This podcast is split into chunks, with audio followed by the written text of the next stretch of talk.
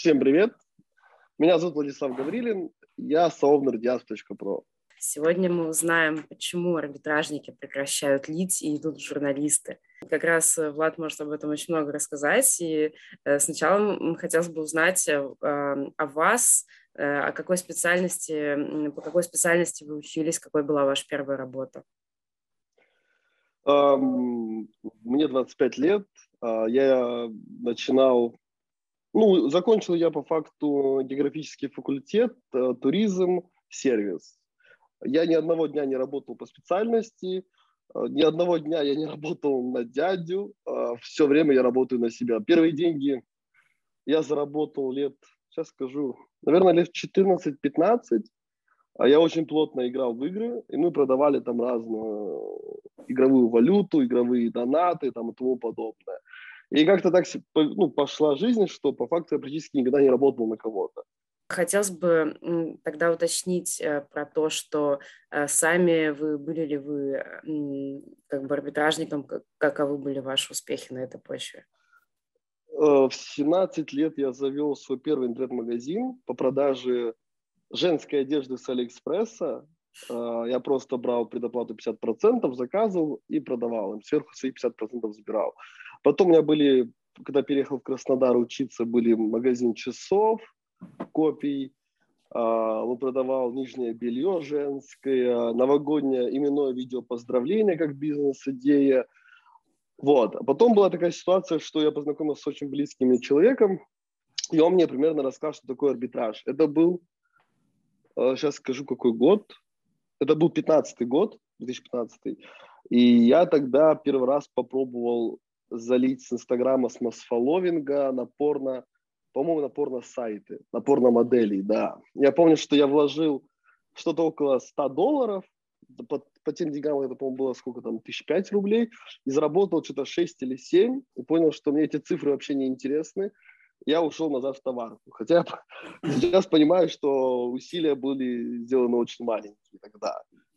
Вот. И все, потом были опять... Э, я ушел в SMM, понял, что буду продавать как, как услугу по продвижению бизнеса в Инстаграме и вырос до крупного SMM-агентства в Краснодаре. У меня был штат под 9 человек, а оборот был в месяц порядка 2,5-3 миллионов рублей, и оттуда я ушел уже в арбитраж. А, нам вот известно, что на пике своей карьеры до ухода в арбитраж вы получали там примерно полмиллиона в месяц, да, в какое-то удачное время. Как изменилась ваша жизнь после этого? А, мне был 21 год, я заканчивал университет, ну, 22 уже, наверное, ближе. А, я помню даже этот момент, что это был июнь-июль, я защищал диплом, я в универ не ходил два с половиной года вообще, и пришел вот на защищать диплом, а, я защитил его, иду, и мне моя преподавательница говорит, что это будет э, будущий шикарный директор. На тот момент у меня сидело в офисе вот в эту же минуту 7 человек там, на зарплате. То есть я, э, про это никто не знал, я просто параллельно еще занимался, в универе практически не появлялся, занимался вот бизнесом. А, почему, да мне было 22 года, почему я ушел в арбитраж? Потому что а, бизнес SMM, он очень нервный, и вот это все время мозгодня с поиском каких-то клиентов за, с прибылью мало и тому подобное, она очень меня удручала, и я так потихоньку-потихоньку от него отходил. Вот, и закрыл я агентство, закрыл агентство и полгода вообще ничем не занимался, просто, э, так сказать, чил со своей женой в Краснодаре. Вот, а потом случился такой момент, что я понял, вернулся опять к арбитражу, начал изучать, пробовал с Фейсбука, мы с моим другом, который, который мне рассказал очень давно про арбитраж, и мы поехали на Lucky Connect в Сочи, и там я познакомился со своим другом и соовнером Диас, партнером Рафом И вот так началась, началась наша любовь, да? началась мой путь э, в арбитраже трафика. После поехал из Краснодара, я переехал в Орел со своей женой, и вот до сих пор здесь. Вот как-то всегда было интересно, зачем из Краснодара в Орел, как бы климат другой, море далеко. Ну, тут, скорее всего, просто мне надоел город, я хотел что-то поменять, и тут как раз-таки появился такой друг, с которым мы очень хороший нашли коннект, очень близкий. И я просто написал ему, что, слушай, что ты там делаешь, давай я к тебе прилечу. Я взял билеты и прилетел. И мы просто с ним хорошо э, провели вечера, пообщались, и я отправил жену сюда. И все, мы сюда приехали. Да, могу сказать, что Краснодар мне в разы больше нравится, но атмосфера ну, с людьми, она здесь в разы лучше. Вот, а так, конечно, для меня Краснодар – это мой любимый и душевный город. Вот. Мне тоже очень нравится. Каждое лето стараюсь там, оказаться в Краснодарском краю, тепло, море. Вот хотелось бы в связи с этим э, задать вопрос, нужен ли цифровой детокс, да, там, нужны ли там дополнительные мероприятия или можно просто лить дома, сидеть спокойно? Ну, у меня с этим тяжело всегда. У меня либо на всю по максимуму, да, иду, либо полностью отрубаюсь. То есть у меня было такое, что год назад я полностью, когда мы ну, начали закрывать медиабайинг, я полностью ушел такой э, цифровой, так сказать, детокс на месяца три. Я вообще не, не лил ни капли, ничего, не запускался, наверное, даже с полгода где-то. Вот. А как правильно его соблюдать, я не могу сказать. Почему? Потому что у меня с этим самого проблемы. У меня есть моя прекрасная жена, которая понимает меня и видит, что я работаю очень много, мне это нравится. Вот. А какие-то цифровые детоксы я стараюсь такое делать. Это где-то раз в неделю, день, когда минимальный коннект с телефоном, я молчу про ноутбук вообще. Вот. Последнее время я начал искать хобби, потому что все мое хобби было связано с ноутбуком. Это меня сильно удручало. И я там нашел некоторые хобби, там, связанные с природой и еще что-то. Поэтому как-то стараюсь вот так вот немножко отключаться от этого всего интернета. Эм, хотелось бы также узнать о переходе из, скажем так, эм, активного литья трафика в активное написание материалов о трафике. Эм, то есть какая капля стала для вас последней при работе именно в качестве веб-мастера? Тут тяжело сказать, что какая капля прям стала. То есть просто был такой период, когда у нас был большой медиабайинг, э, там, с Рафом еще с партнерами, да, с Сашей. Э, мы просто поняли, что цифры, которые мы получаем с медиабайинга, они нам, нас не сильно впечатляют. А как масштабироваться у нас сильно не получается, и было принято такое решение потихоньку-потихоньку а, прикрывать его, взять такую паузу в размере, там, может, полгода-года, и немножко отдохнуть от медиабайинга. А, это не было такого, что мы сейчас, типа, все, мы закрыли медиабайинг и ушли э, поднимать, например, медийную, медийку, так сказать, диаск. Нет, это просто такое стечение обстоятельств произошло. То есть мы начали закрывать медиабайинг э, в ноябре 2020 года, а закончили, наверное, в апреле ну вот что для вас э, самое раздражающее в арбитраже, если можно так выразиться? Вот эти, скорее всего, какое-то непостоянство, вот это все время стат, а, чекание статы, вот эти всякие проблемы, связанные там а, с Фейсбуком, которые я терпеть не могу. Что я, я, кстати, с Фейсбука практически вообще не делал. Я не могу терпеть этот источник трафика. Для меня он самый ужасный. Вот. А, Наверное, вот это непостоянство, все время поиск каких-то там решений, какие-то все время проблемы, то, то чеки, то какие-то ЗРД, еще что-то, вот эта вся ситуация. Она очень сильно нас выбивала. Ну вот тогда мы сейчас от арбитража перейдем именно к проблемам вашего медиа, и а, хотелось бы задать вопрос о том, на какие темы вам нравится писать, на какие темы не нравится. Бывают ли моменты, когда писать не о чем вообще? Ну, наше медиа, оно стартовало, получается, сейчас скажу, два с половиной месяца назад. А, мы, можно сказать, мы самое такое молодое медиа. Мы вот только врываемся в рынок. А, о чем нам не нравится писать, такого как бы прям нету. А, есть некоторые темы, которые нам тяжело даются из-за того, что как раз-таки у нас нет медиабайинга. А нравятся это всякие интервьюшки, какие-то э, поиск каких-то ответов у топов рынка, как мы там недавно сделали а, с Данилом Шваловым про работу с блогерами, статью, которая очень хорошо зашла. Вот. А, бывает, по поводу того, что бывают ли моменты, когда нечем писать, бывает. Не буду врать. реально бывает такое, что копирайтеры подходят и говорят, что где нам брать контент. А, как с этим боремся? Никак. То есть поиском поиска контента. Мы не, не воруем ни у кого статьи, мы не а, берем статьи рерайтим, мы, мы пишем полностью все сами. Вот. Да, сегодня это достойно уважения, потому что очень многие представители рынка, а, я слышала такое мнение, что кейсов меньше становится, и действительно многие люди просто они пытаются писать о чужих кейсах, там как-то трактовать тему по-своему, еще что-то, еще что-то. То есть действительно на реальных каких-то фактов, материалов ну, не достает. Но мы все вместе с вами пытаемся это как-то исправить. Но хотелось бы еще сказать по поводу вот кейсов. Это вот наверное, реально одна из самых больших проблем.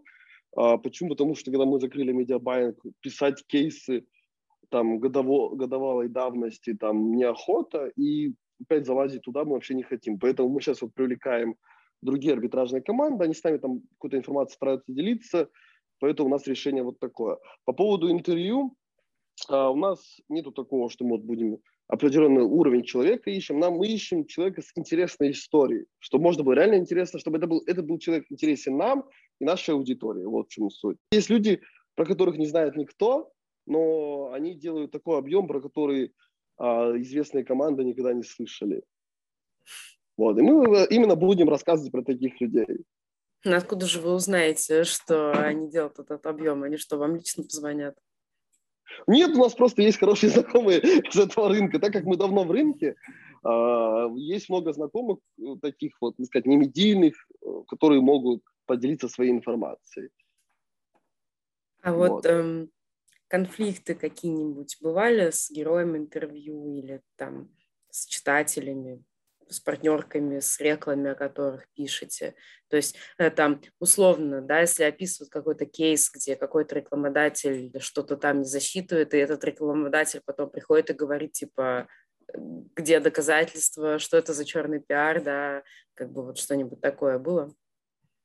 Ну, смотрите, так как мы, мы молодое, так сказать, медийное, да, сообщества, у нас каких-то таких инцидентов не было. Какие-то там хейт-комментарии, они вполне реальны, их бывает реально много. Почему? Ну, у нас рынок такой. У нас любят, как сказать, полить э, говном, мягко говоря, да, простите, э, что что-то накручено, какая-то статистика не та, что это что-то своровано и тому подобное. Мы просто на это не обращаем внимания. Конечно же, если какая-то конструктивная критика, мы к ней приходим, общаемся, там были какие-то моменты, что мы там в статье не так что-то указали, я сейчас уже не помню, это было на начале. И мы так бы нормально эти конфликты какие-то решали. Но прям такого какого-то глобального, что мы там под ними там овнер партнерки писал или еще что-то, такого пока что не было. Надеюсь, пока что такого не будет. Надеюсь, что такого не будет. Ну да, ну да. А вот что должно сделать арбитражная медиа, чтобы вы вообще перестали читать? Такого не видел, чтобы какой-то проект загнулся. Получить, наверное, какой-нибудь хейт от э, лидеров мнений, таких, которых слушают все. Наверное, как-то вот так вот. А вы сами какие медиа читаете ну, там, в свободное время, что нравится, что не нравится? То есть как арбитражник, а, а вот о чем бы хотелось читать? Да читаю я все медиа, как бы всех своих. Я не называю их конкурентов, что мы со всеми общаемся. Не, некоторые моменты не люблю читать, там, когда какая-то там техническая штука, не все читаю. О, я очень люблю YouTube, очень. Бывает, я Зорбасов смотрю интервью, вот недавно смотрел с Сашей Климом. Мне прям очень понравилось. Вот. А о чем хочу читать, да, мне интересно, я люблю читать э, сторителлинги, мне нравится интересно читать истории людей как они с чего начинали, к чему пришли. Вот это прям мое. Успешный успех? Да, ну, нет, успешный успех это когда вот раз-раз, э, и тут у меня э, арбитраж, там, и мы льем 50 тысяч лидов в день, да. А интересно читать, когда человек говорит, вот у меня там было такое, я это закрыл, вот мы пришли в арбитраж, я там столько был минус, я там столько зарабатывал. То есть вот такое. Я не люблю вот этот успешный успех в этой нише у нас почему-то преобладает. Вот это вот еще вся ситуация с, э, с понтами в нашей нише, это очень часто. Но если зашел разговор, то я вам скажу о чем, что меня накипело, что когда человек э, в медиа, да, там, в, там, в инсте, гуру, там, богатый миллиардер, еще что-то, а как скидываться а, в ресторане за счет, да, который мы закрываем, он первый же уходит. Ну, ну, come on, люди, ну, если вы э, делитесь статистикой, ну, будьте любезны, ну, что это за такое? Быть, быть или казаться, вот в чем суть. Почему у вас офис в Орле? А, потому что мой друг здесь живет. Вот в чем суть. А, потому что так началось. Это началось, что когда я приехал сюда, у нас был офис квадратов на 30, и мы сидели там втроем, вчетвером. Это был я, Раф, и там Оля, и потом чуть позже еще приехал Саша, еще один партнер. А сейчас у нас офис 240 квадратов, 20, 27 человек из штата, только, ну, только в Орле. Вот. Это немножко удобно с э, финансовой точки зрения, это экономия на расходной части в виде, начиная от офиса, то есть у нас этот офис выходит очень дешево, и заканчивая там зарплатным фондом. То есть у нас здесь, ну, у нас за вот эти вот три года, как я вот в Орле, у нас уволилось два человека. Мы в городе предоставляем самые шикарные условия для работы, именно для молодых. Поэтому у нас люди сюда заходят, они здесь растут, развиваются, к нам пытаются и хотят попасть многие, потому что город маленький, вот, но не у всех получается. Хотя есть с этим тоже огромные минусы, а, с которыми мы столкнулись последние полгода, это кадры. Нет хороших кадров. Вот в чем суть. Человек, который шарит, он со временем уезжает э, в большие крупные города. Ну вот вы тоже э, вроде как планируете, да, вот э, открывать сейчас московский офис, вы сами также и делаете. Э, как вы будете выстраивать на два города работу свою? Ну, в данный момент мы просто, как сказать, нашли жилье в Москве, потому что мы поняли, что, что мы тратим что мы тратим времени в Москве, ну, примерно там в неделю, два-три дня. И как бы мы уже там живем. То есть, и мы поэтому mm-hmm. решили сейчас вот снять жилье, а со временем, возможно, у нас будет там офис. А как это выстраивание системы, это все потихоньку, шагами, шагами, шагами и придем к этому. Сейчас типа диасп удаленно выстроить ну, тяжело, потому что у нас нет хорошего а, фундамента, мы только его строим. Вот, поэтому ну, со временем это вполне реально. Хотелось бы услышать о каких-нибудь ваших забавных ситуациях. Они происходили с каждой компанией. Мне кажется, вы не являетесь исключением. Было ли что-то такое, что спустя много лет заставляет вас там покрыться фейспалмом или засмеяться, или скринжевать там? Э, блин, есть несколько историй, если про диаспу говорить. А, у нас оператор потерял камеру э, стоимостью 2 с половиной тысячи долларов, ну, где-то 150-170 тысяч рублей она стоила. А, там был материал, снятый за несколько дней на одной из э, конф, вечеринок, я уже, честно, не помню. Вот, это было обидненько. Очень. А, какие-то моменты, интересные моменты с кадрами, когда приходят люди, ты их тестируешь, и как они э, даешь там тестовое задание, и как они слово там арбитраж перефразируют, там еще что-то судьи и тому подобное. То есть вот так вот. Да. Вот. Были интересные моменты, когда там, э, ну, у меня несколько копирайтеров, а когда девочку взял, и кто-то не успел ее проверить статью, она выставила, и там были э, неправильно посчитаны роль совершенно. И нам так прилетело сразу от кого-то, типа, вы что, как можно, типа, вы такое медийное и, и такую информацию пропустили. Ну, бывает, что поделать.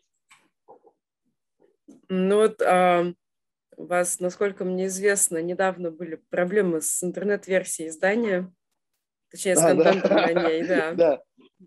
Мы писали сайт э, на, на, как сказать, на, блин, на тестом, и там были интересные разные заголовки где наш э, крутой дизайнер тестил, там разные там связаны там с Хабибом, Хасбиком и всякие вот такие штуки, чтобы тест, тестили дизайн, как он выглядит.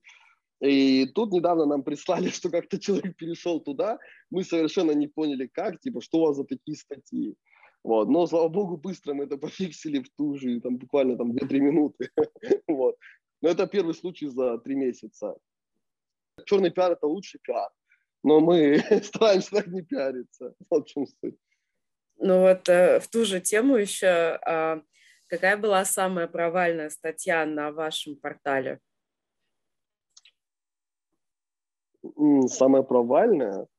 Скорее всего, это, по-моему, мы э, ездили к Зорбасам, и почему-то статья не сильно зашла. У нас просто, ну, бывают статьи, в среднем у нас одинаковые просмотры на статьях. Есть некоторые статьи, которые стреляют очень сильно.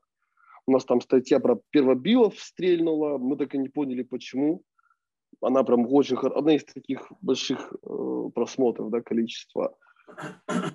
Про кардеров мы сделали неплохую статью, но она почему-то вообще не зашла. Именно топов кардеров, да, кто такие люди и где они сейчас.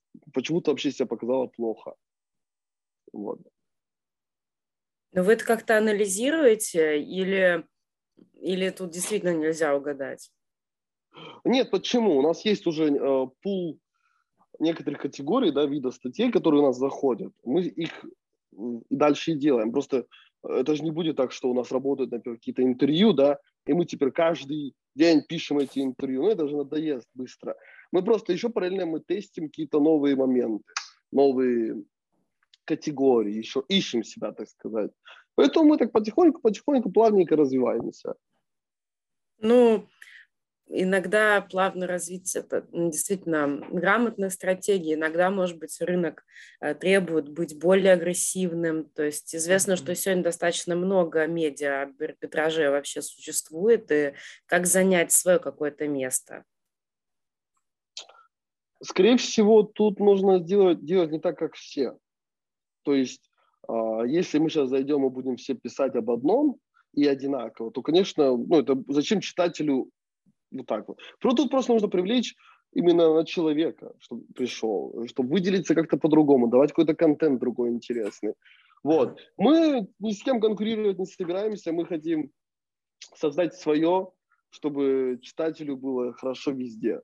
То есть, как я, как я сказал, что все медиа – это наши близкие друзья, с которыми мы периодически встречаемся, общаемся и тому подобное. То есть мы нацелены делать э, рынок арбитража лучше. Как, ну, цель нашего вообще диаспа – это экосистема для любого вида и уровня арбитражника человек, или человека, работающего в филейт-маркетинге, чтобы можно было понятно и интересно было везде, все получить. От какой-то информации до поиска офферов, до каких-то сервисов, до каких-то инструментов для помощи его в работе. Вот. Вот эм, как вы считаете, арбитражники как выбирают медиа? Вот то, что вы сказали, что ты находишь все в одном месте, да, все инструменты, и ты читаешь, и сразу тебе все понятно. Или есть для простого арбитражника какие-то другие критерии, там, не знаю, картиночки, там, дизайн, то есть что могло бы привлечь аудиторию? Кейсы всегда привлекают, это само собой, да. А второй момент – это технические моменты какие-то, как вот у CPA Рипа. Вот у него прям шикарный контент, то есть у него посещаемость прям очень хорошая. И он рассказывает один из первых каких-то, какие-то э, лайфхаки, какие-то тонкости по работе с каким-либо источником. Вот это, конечно же, людей привлекает. То есть все хотят что найти? А, золотую лопату да, чтобы быстро-быстро накопать себе состояние и отдыхать в роликсах на Бали и тому подобное, да. Вот, и поэтому все в поисках вот этого. Хотелось бы э, спросить у вас, э, о чем, как вы считаете, мечтает каждый арбитражник? Мечтает арбитражник? Ну, не знаю наверное, о большом количестве денег заработанных и тому подобное. То есть вот эти все какие-то финансовые моменты, роликсы, э, квартира в Сити, э, не знаю, Ламборджини и тому подобное, да. Вот. Наверное, большинство мечтает об этом. Вот зайди, зайди вот в Facebook, запусти рекламу, и все. Как у нас, у нас сейчас продается очень масса, масса, огромное количество курсов. И рынок арбитража, он сейчас прям насытивается новыми людьми, очень новыми.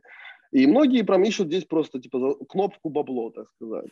Никто не хочет думать, никто не хочет а, менять свое мышление и поиски каких-то подходов. Все хотят просто, вот скажи мне один, два, три, я заработаю денег. Вот это и плохо. Как бы меч... никто не говорит, что типа мечтать о роликсах, деньгах это плохо. Да все об этом мечтают в каком-то роде, да. Ну вот так. Как его добиться? Работать. Работать, работать. 24 на 7 часов. Работать, работать, работать. Работать, знакомиться, общаться изучать, развиваться и работать. Только так. Work hard полноценный. То есть вы этого желаете в новом году арбитражникам, да? Я желаю, чтобы вы сбылись все мечты, да, чтобы все цели и мечты, они сбылись, и чтобы, главное, он был счастлив. Главное, не потерять себя. Вот, я считаю это так. Этого и желаю в новом году.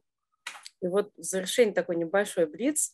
Значит, э, прям очень быстро, что приходит в голову. Как у Дудя будем?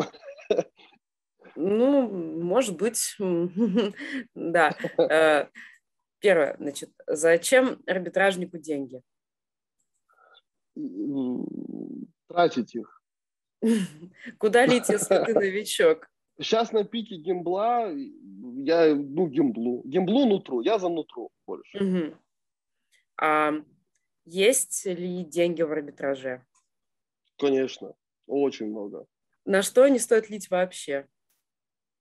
А все, что черное, мы туда никогда не лили, и это точно не стоит лезть. Это деньги в моменте. Ты заработаешь сейчас, но зачем тебе портить так свою жизнь? Всякие схемы Кидалова, вот эти вот всякие. Я ну, не буду сейчас там вливаться, да, вот офер такой-то, в партнерке такой-то.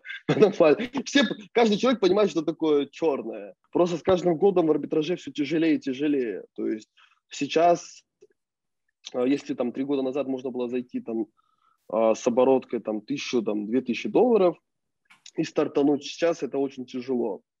Вот. И если там можно было легко зайти в Facebook, да, купить аккаунты по по баксу, и с них нормально запускаться, и там если у тебя запускается там 8-7 аккаунтов, то сейчас это уже очень тяжело. Я думаю, что все будет усугубляться, усугубляться, но останутся команды сильные, а, и, наверное, все придет к полностью обелению. То есть, чтобы было все чище, чтобы а, не было такого массового залива, да, там, с кабинетов разных, то есть, чтобы сидели все на агентских и тому подобное. То есть, вот я вижу это, скорее всего, вот так. И вот последний вопрос, на который, наверное, никто не знает ответ, но когда-нибудь этот ответ найдется. Как добиться максимальной конверсии? Максимально работать, ну, максимальная аналитика, только так. Потому что, ну, у меня команда, мы когда с Яндекса заливали, я когда всем говорю, какой у меня рой, никто мне не верил. У меня на пике там рой доходил до 100%. То есть, все-таки как то Это просто была шикарная аналитика. Когда ты видишь и понимаешь, все. То есть только, только так. И на базе а... аналитики ты уже строишь свою рекламную кампанию. ROI 900 э, процентов у вас было, ну, с чего это? Какой был товар там? Ну, то есть какой Это Яндекс, Яндекс э, источник, э, SIA, э, это были нутра. Это были суставы и потенция. Ну и величалка, как обычно. Спасибо вам за крайне да, содержательное интервью. Вот, успехов вам, большого роя, высокой конверсии, всем вашим читателям. И вам спасибо огромное. Очень было приятно пообщаться. Желаю тоже огромных успехов и исполнения всех мечт.